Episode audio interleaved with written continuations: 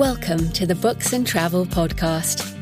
I'm Jo Francés Penn, thriller and dark fantasy author, bringing you escape and inspiration about unusual and fascinating places, as well as the deeper side of books and travel. You can find the episode show notes at booksandtravel.page, and if you enjoy thrillers set in international locations, download one of my ebooks for free at jfpenn.com/free. Hello travellers, I'm Jo Francés Penn, and in today's interview I'm talking to Ashley Cowles about her walk on the Camino de Santiago. So I've been wanting to walk the Camino for many years, and I'm still intending to do it before my 50th birthday. That gives me 5 more years as I record this, and I want to walk it all, delving deep into the pilgrimage experience. But the Francés route, which is the most famous, is kind of 6 weeks long. It's 600, 700 kilometres. You can see a lot of it depicted in The Way, a film with Martin Sheen, as well as in many books. That route, the Francés, you walk from southern France over the Pyrenees into Spain. And I've been looking at the Mozarabic route, or the Vía de la Plata, which starts in Seville and travels north to Salamanca and then west. I love that bottom end of Spain. It's just brilliant. So there are many books on the Camino, and it's probably its own subcategory on Amazon at this point, and I would love to add to the many books on the topic.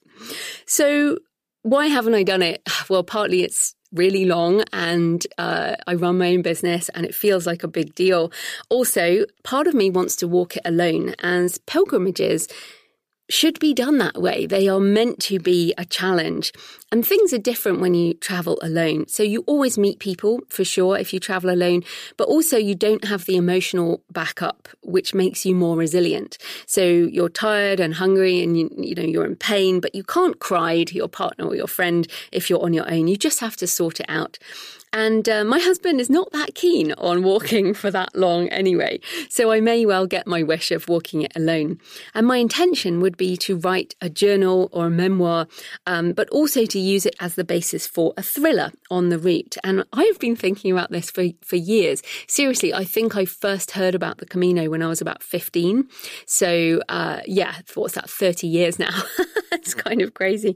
And I've looked at it, I've looked at booking it, and just I will do it. It's one of those promises, and now I'm glad I'm talking about it on this show, because I'm saying out loud, you know, I'm going to do it by the time I'm 50 and going to sort it out.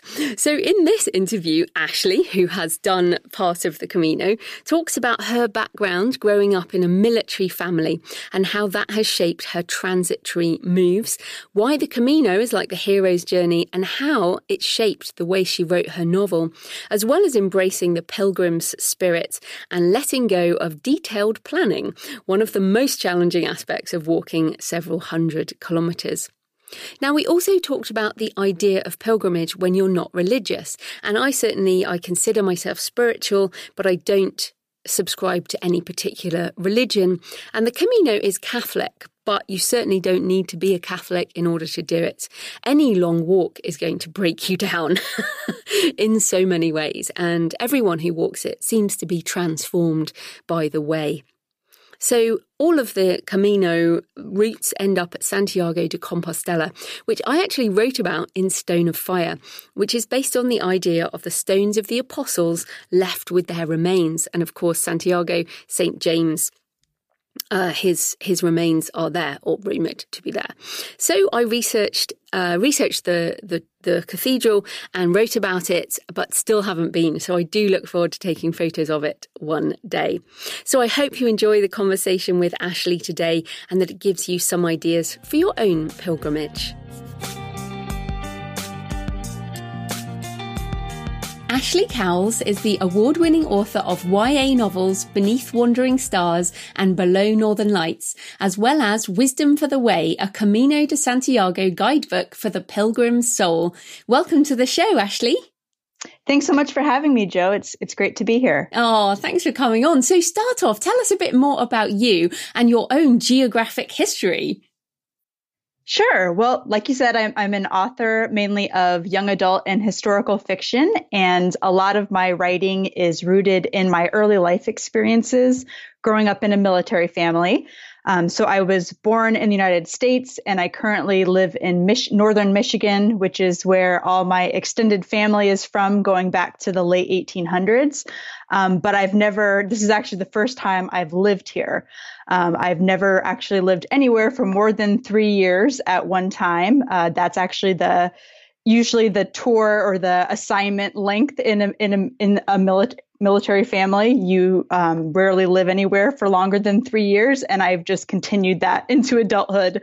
About 3 years, I get the itch to go somewhere else. And that's usually about the time we end up making the change. So I'm still trying to beat that 3 year, see if I could ever get past that 3 year mark.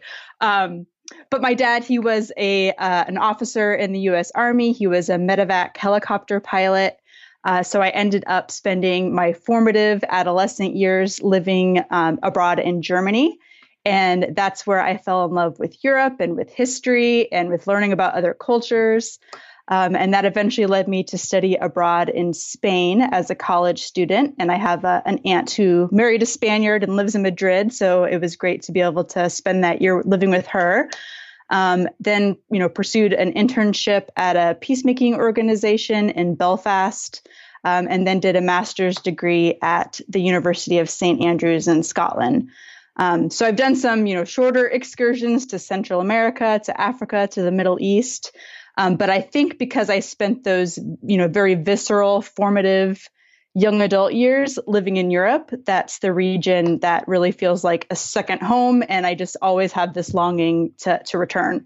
Oh, wow. Well, I know what you mean about that 3 year itch. Yeah. And it was, so we bought a house this year, and I haven't owned a house for a long time. And it was funny because I had this real feeling of, oh no, what about when I want to move? And then I was like, no, it's okay. You can rent it out. You're still free. It's fine. Yes. We just bought our first home, and I had very similar feelings like, what happens in 3 years? They say you stay for at least five. Oh, that's brilliant. It's so interesting. Many of the people I talk to on the show have this similar sort of feeling. But so it's interesting. So you were in Spain and Germany. So do you speak German or Spanish? Poorly. And I wish I could, being American, that's one of the big downsides is you don't get to keep it up for very long. If you, once you move back to the States and don't have the opportunity to use it. So I did as a teen, I spoke German well enough to get around. But I actually had a even stranger kind of subculture experience of living on a U.S. Army base, going to an American high school that was in Germany. We would, I was a soccer player, and we would go, play military schools in Lakenheath, England. We would go into Belgium and Italy. And so we had, all these traveling experiences, but it was still very much a typical American high school experience, just with this international flavor to it. So, I can get by with German and Spanish, but not as well as I'd like. Oh, that's an interesting subculture as well. I mean, the military kid one, and also the military kid in Europe, which is great. So today we're really talking about the Camino de Santiago. So first of all, in case people don't know, what is that and why write about that after all of the other things you've done? Yeah, well, the Camino is a pilgrimage route. Actually, it's several pilgrimage routes. There's not just one, but the Camino Francés is the most well-known, the most popular. It dates back to the early Middle Ages, and it's really experiencing a kind of rebirth recently. It's extremely popular walking route that people from all over the world travel. I know it's been very popular in Europe for the last decade or so, but it's really just, I think, starting to catch on in North America. And it's just this very interesting experience of a hike, a trek, but it's so much more than that. There's a very personal, interior, spiritual component. There's a cultural component and in a historical one. You're seeing all these wonderful sites and monasteries and churches, you know, dating back to the Middle Ages. But it's also a very social experience. So it's quite a mixture.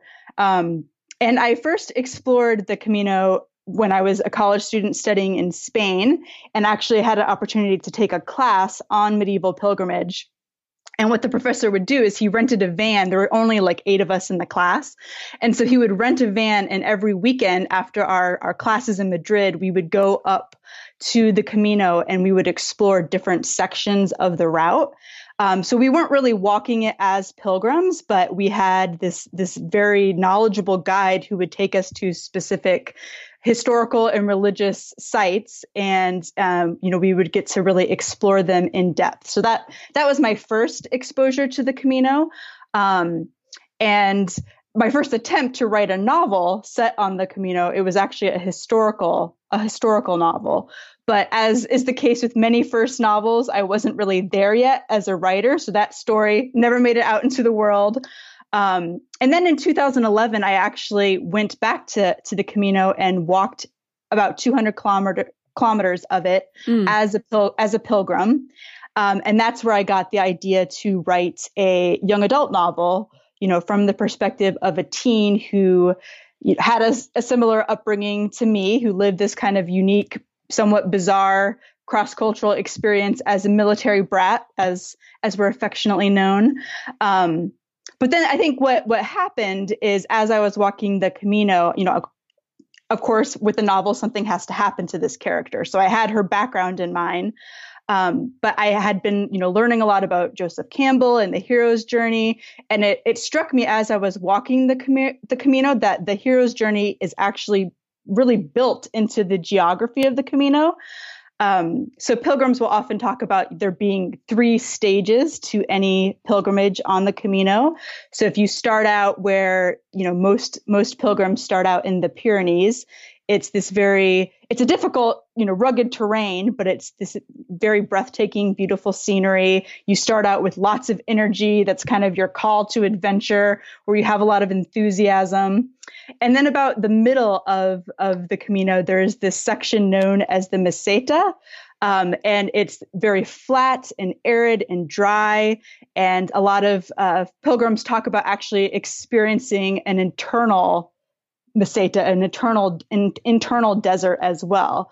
So thinking about, you know, the abyss as part of the hero's cycle, the hero's journey. And then when you reach the end of the Camino, you arrive in the region of Galicia, which is this very lush, green, beautiful place, also mountainous again. And then you arrive to your destination, the cathedral in Santiago, and it's this kind of experience of rebirth. So I guess that's where the idea began, is just thinking, you know what, the structure of a story is actually built into the geography of this route. And so that's where I got the idea for Beneath Wandering Stars, as this kind of coming of age novel that pulls in my own history growing up into a military family, but also, you know, the history and culture and geography of the Camino. Oh, no, that's fantastic. And like you, all my novels are like, oh, here's a character doing this thing, and it might be related to me in some way. Yes. And the place might have been somewhere I traveled to. So yeah, winding our travels into our books, I think is really good. So just, in case people, I mean, you mentioned the Pyrenees, but just to set the Camino in the world. So the Francés is the southern France. You start in France, don't you? And then you walk over the Pyrenees, and it's across northern Spain to kind of the northwest side where Santiago is. But yes. There are other Camino routes, aren't there? You mentioned a little bit, but are there, you know, what are some of the other routes that people can walk? I mean, there's, you know, these little tributaries that go out into the rest of Europe. I remember walking the Camino and meeting someone, a German who had walked from Germany. It's not as well worn and clearly marked the entire way, but he, you know, there are, you know, these ancient routes that go to different countries. My brother-in-law, when he turned 18, he, as kind of his, you know, rite of passage into adulthood experience, he walked through Portugal to Santiago. So there's routes along the northern coast of Spain as well. So instead of walking the French way, which again is the most popular, the most common route, you can walk along a coastal path in northern Spain. So there really are many. We talk about the Camino, but there really are many, many Caminos, and they all, the end point is Santiago, but you can start in many different locations. And we were in Spain recently and read about the Moorish route. The Arabic route, which is sort of Granada, Sevilla, up that route through Andalusia, and that they've just kind of done that up and made it clearer, because as you say, it's amazing how popular some of these are becoming. And I wanted to just mention that because, the Camino de Santiago does get very busy, that Francés route now, especially in, is it the year when the Pope, Jubilee year, when all your sins are forgiven?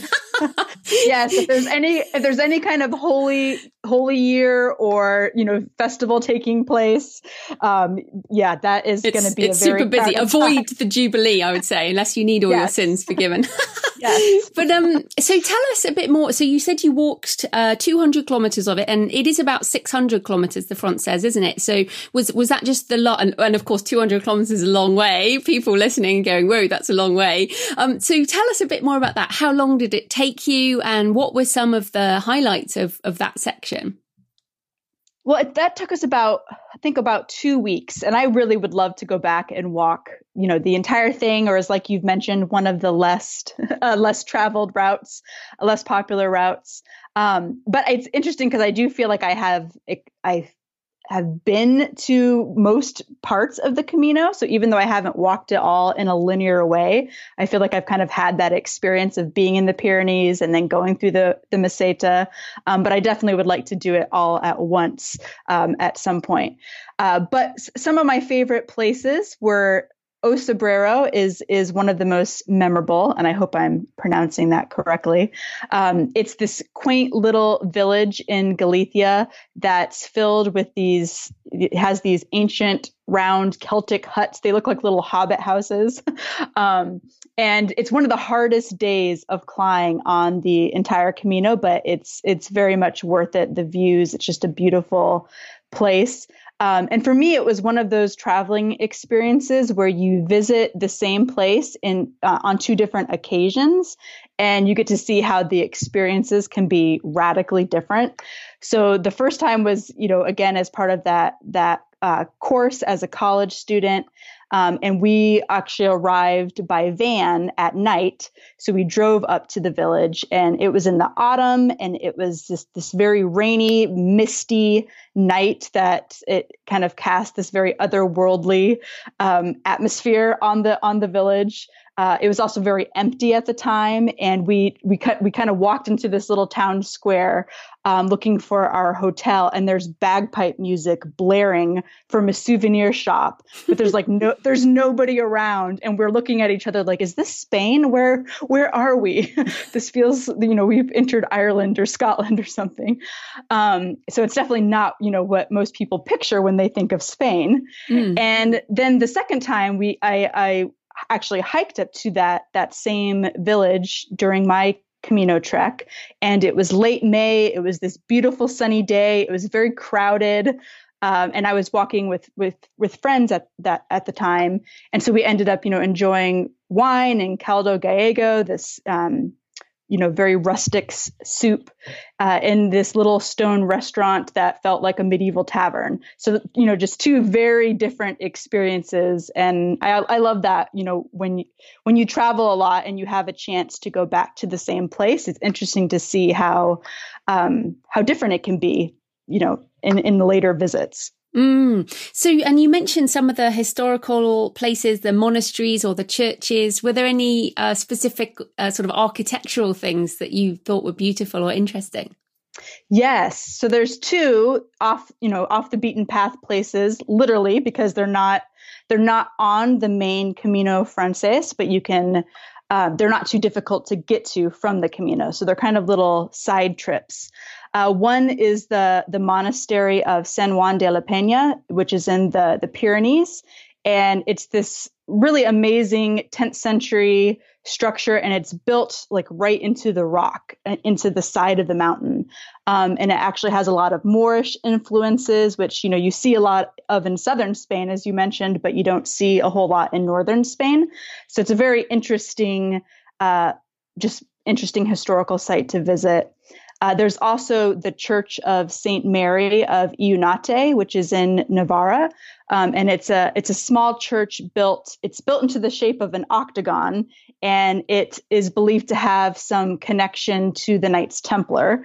And it's just one of those mysterious, you know, thin places that you just feel. You know, feel something when you're there. My favorite scene from my novel is actually was set at that place.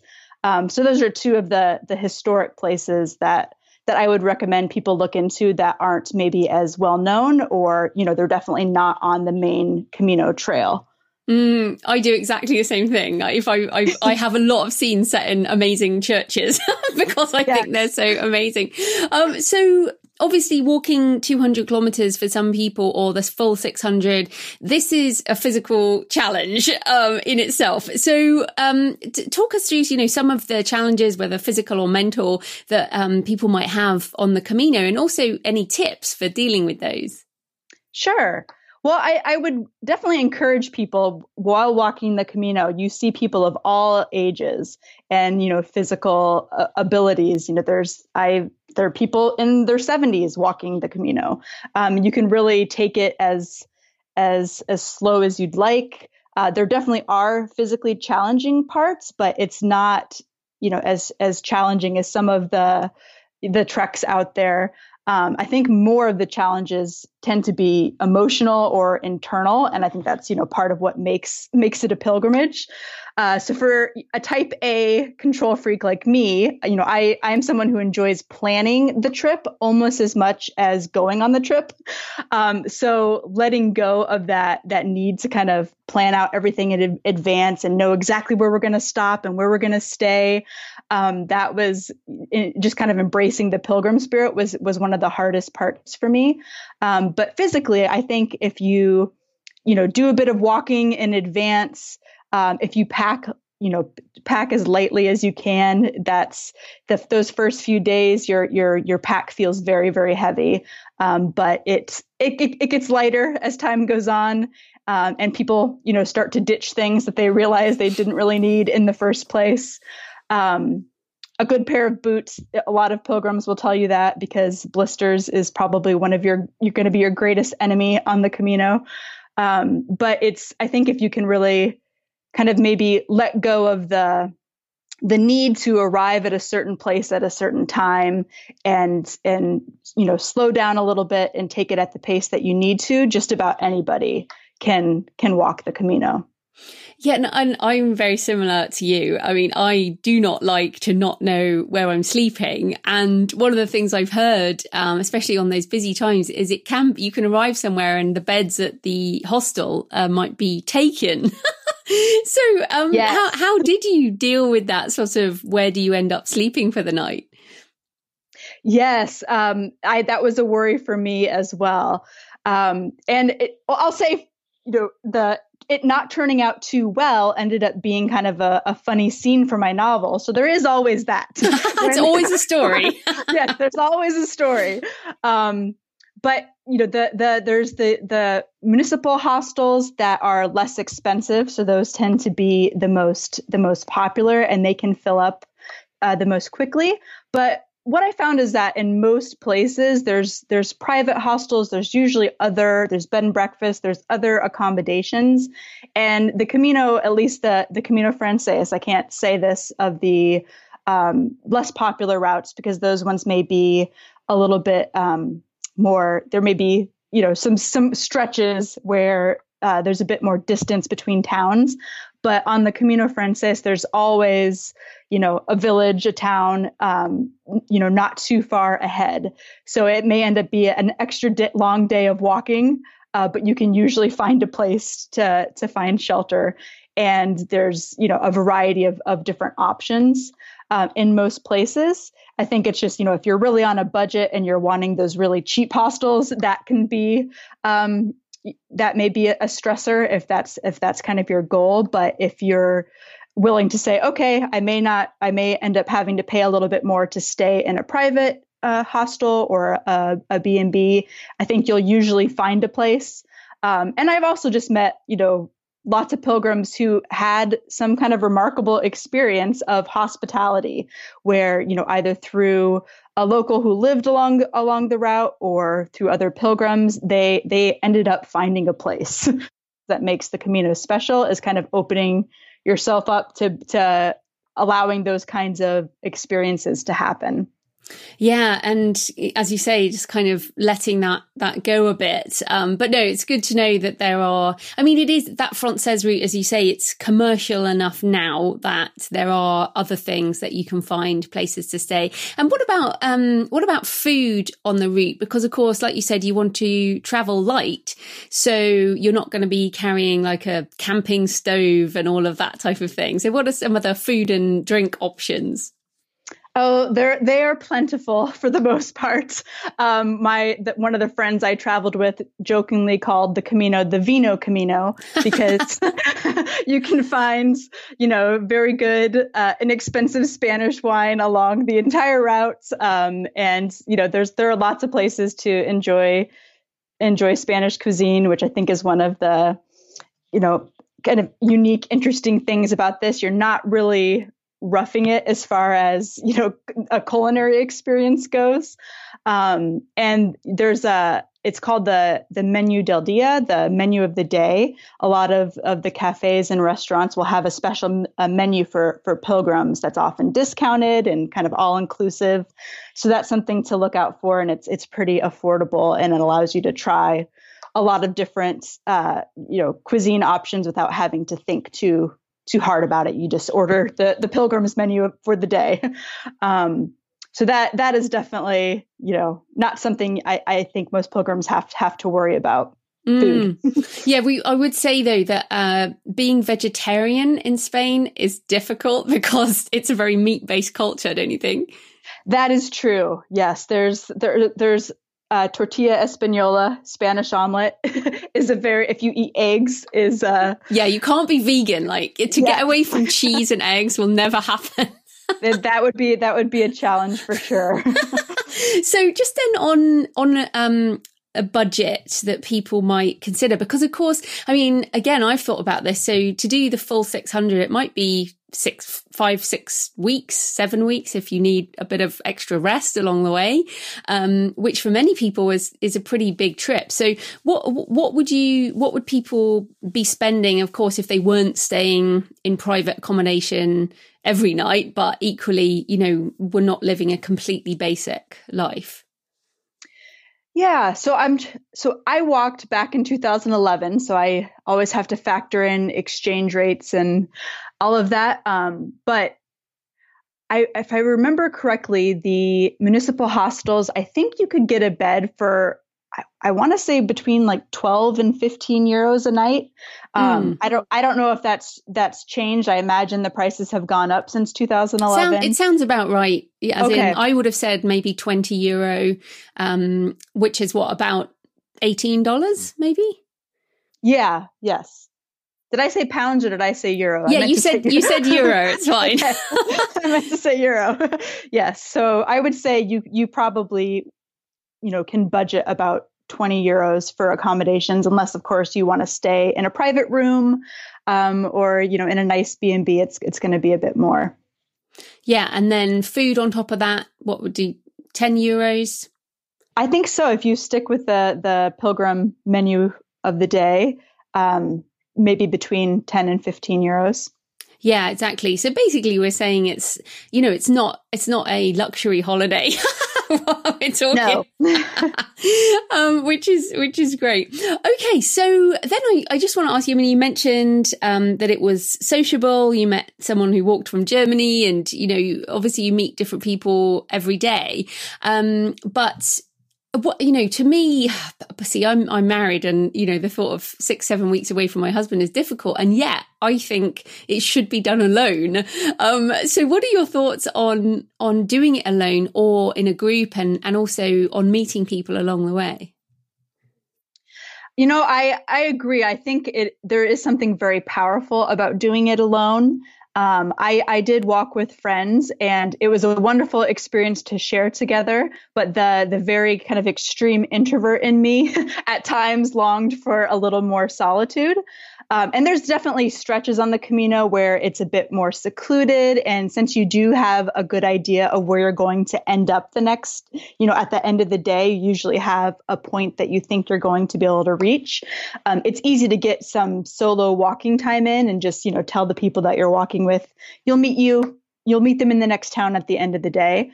But I agree. The pilgrims I met who seem to have, you know, the most powerful experiences, or just they met the most interesting people, seem to be the ones who are walking alone. When you're walking in a group with other people, you know, strangers don't tend to approach you as often. And so those who walked solo, they met all kinds of interesting people, and formed these kind of little communities along the way where they would see someone at the beginning of the route and then run into them again at the end. And their paths would kind of cross, but they were still, you know, walking solo and had this time of solitude. So there's pros and cons to each, but walking the entire, you know, 6 to 8 weeks alone is an experience I definitely want to have myself one day. Oh, go ahead. No, I was going to say, yeah, I mean, I'm 45. I still haven't done it. And it's kind of, and I'm like, I've got to do it. I've got to do it. It's going to be next year. And I keep thinking that. And I really feel I want to sort of achieve that. It's a really weird thing, isn't it, though? Yes. Yeah. And even, you know, if you did end up walking with someone, just kind of a practical tip. So the scallop shell is the symbol for the Santiago pilgrim, and you know, you can see them, they're everywhere, they're sold all along the route, and so if you do end up walking with people, I think, you know, having this shell that you can kind of use as your introverted symbol for when you need some alone time can be, I found that was kind of a way to communicate to others, like, I need to go off and walk by myself for a while, if I was wearing the shell, without having to say, like, hey guys, I want to be alone. And so, you know, coming up with some kind of symbol or way to communicate with those you're walking with as, you know, now is time for my Camino solitude, can maybe be a way to kind of lessen tension if walking with other people. Yeah, that's a good one. And I mean, of course, the other thing is some people don't have this as a life goal. So sometimes you end up doing it on your own because someone doesn't want to come too. Very, very true. But now I want to get into the idea of pilgrimage versus a long walk.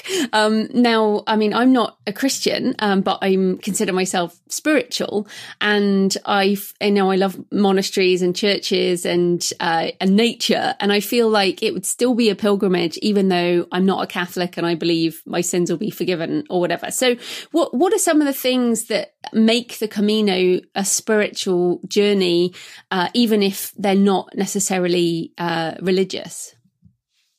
I think that's actually one of the most interesting things about the pilgrimage in, you know, our current day, is the fact that it is, you know, rooted in Christianity and in Catholicism, and it feels very medieval.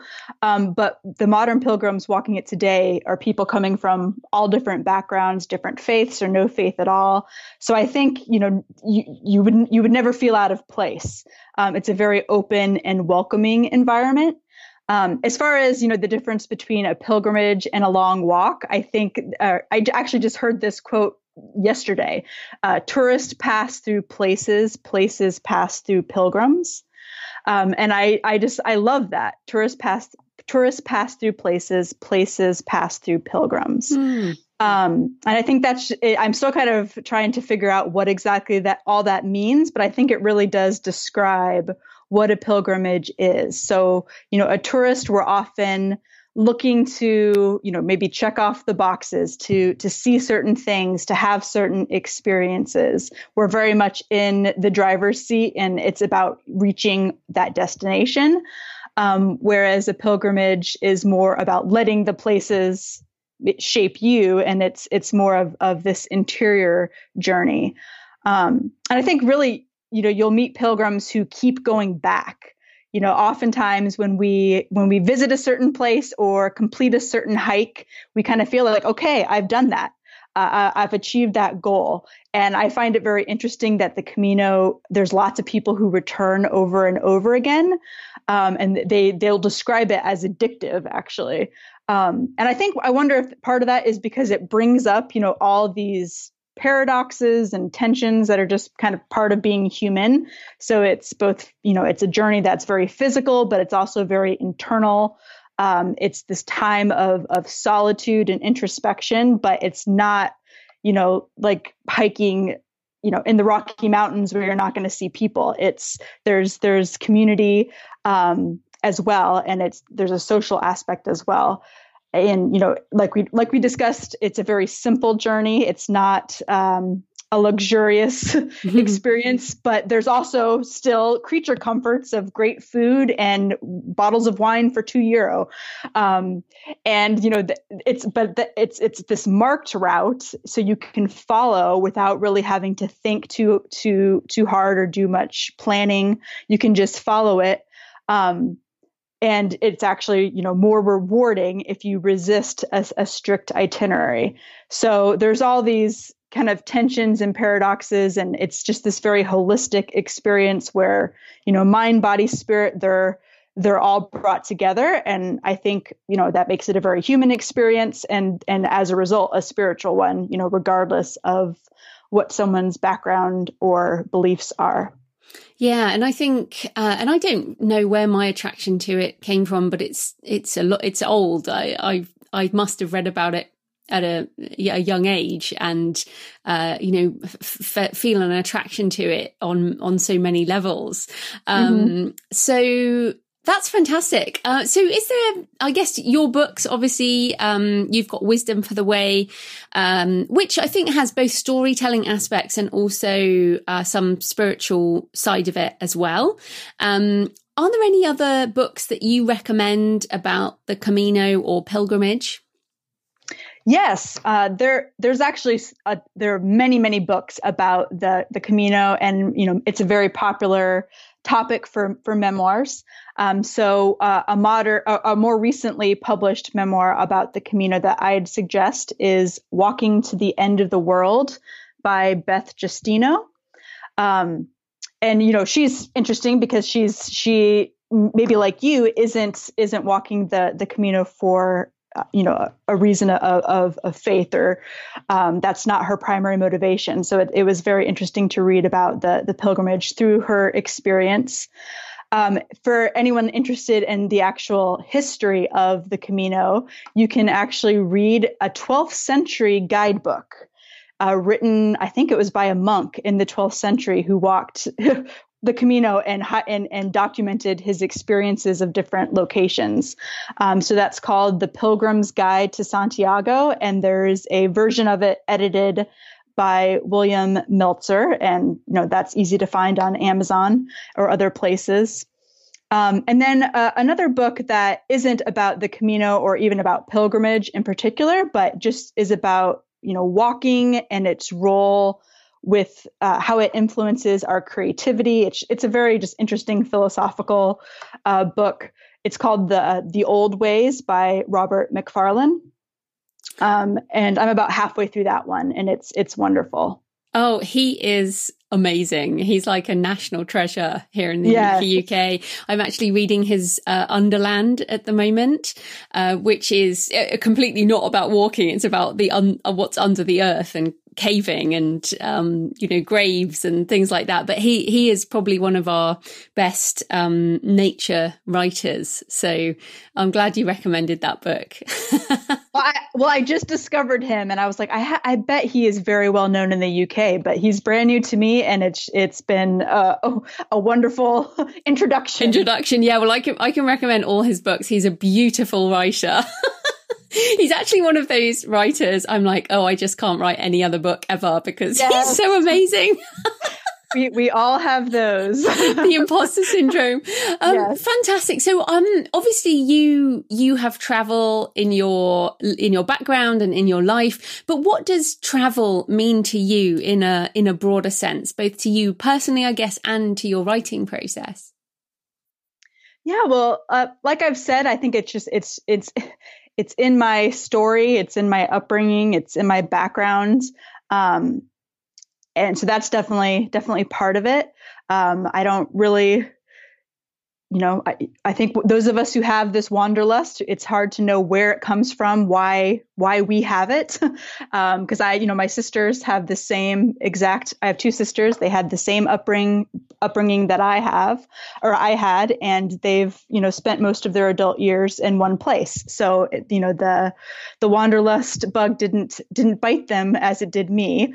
But as far as, travel and in my creative process, I'm a very driven person in normal life, and I can easily get tunnel vision when it comes to my goals and pursuing them. And, travel, it just really helps me slow down and see and notice things that I wouldn't otherwise notice. It makes me feel like I'm in my body instead of just in my head all of the time. It is, it allows me to capture certain emotions. And so it's definitely influenced my writing more than anything else.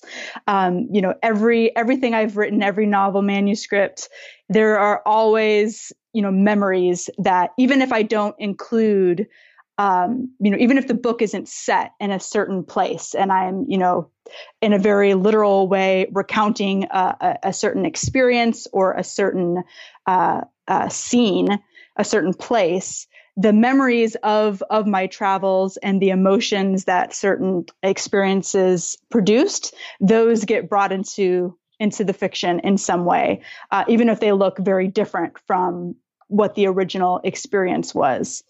Yeah, absolutely. And I just tend to kill people in my locations.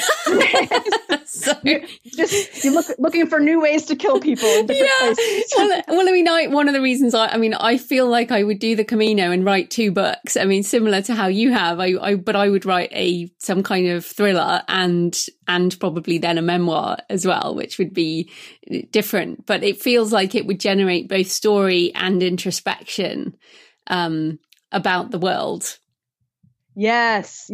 I can see like a very like The Name of the Rose kind of thriller set on the Camino. That would be a book I would want to read. For sure. There we go. I'm reserving that one. But I do like what you said there about, travel and probably walking a long way as well as, being in your body and not your head. I feel this is so important for modern life. We can travel through our phones, by holding our phones near our faces. But, by actually moving your body in a new culture, in a new setting, can just be so different to looking up pictures of that place. Yes, I agree. It's, Pinterest and YouTube, they're great for doing research for writing, but there is something about, I think it's the emotional connection. It's not just the description, but the way you felt about it, the way you feel about a certain location, a certain encounter with a colorful character that you meet in your travels. That those are the real treasures that we can gain from traveling as creative people. Fantastic. So, where can people find you and your books online? Well, you can find me or learn more about me on my website, ashleycowles.com. I'm on Instagram at the same name, and my books are available, on Amazon and pretty much all the usual online places. Fantastic. Well, thanks so much for your time, Ashley. That was great. Thanks, Jo. I enjoyed it. Thanks for joining me today on the Books and Travel podcast. I hope you found a moment of escape.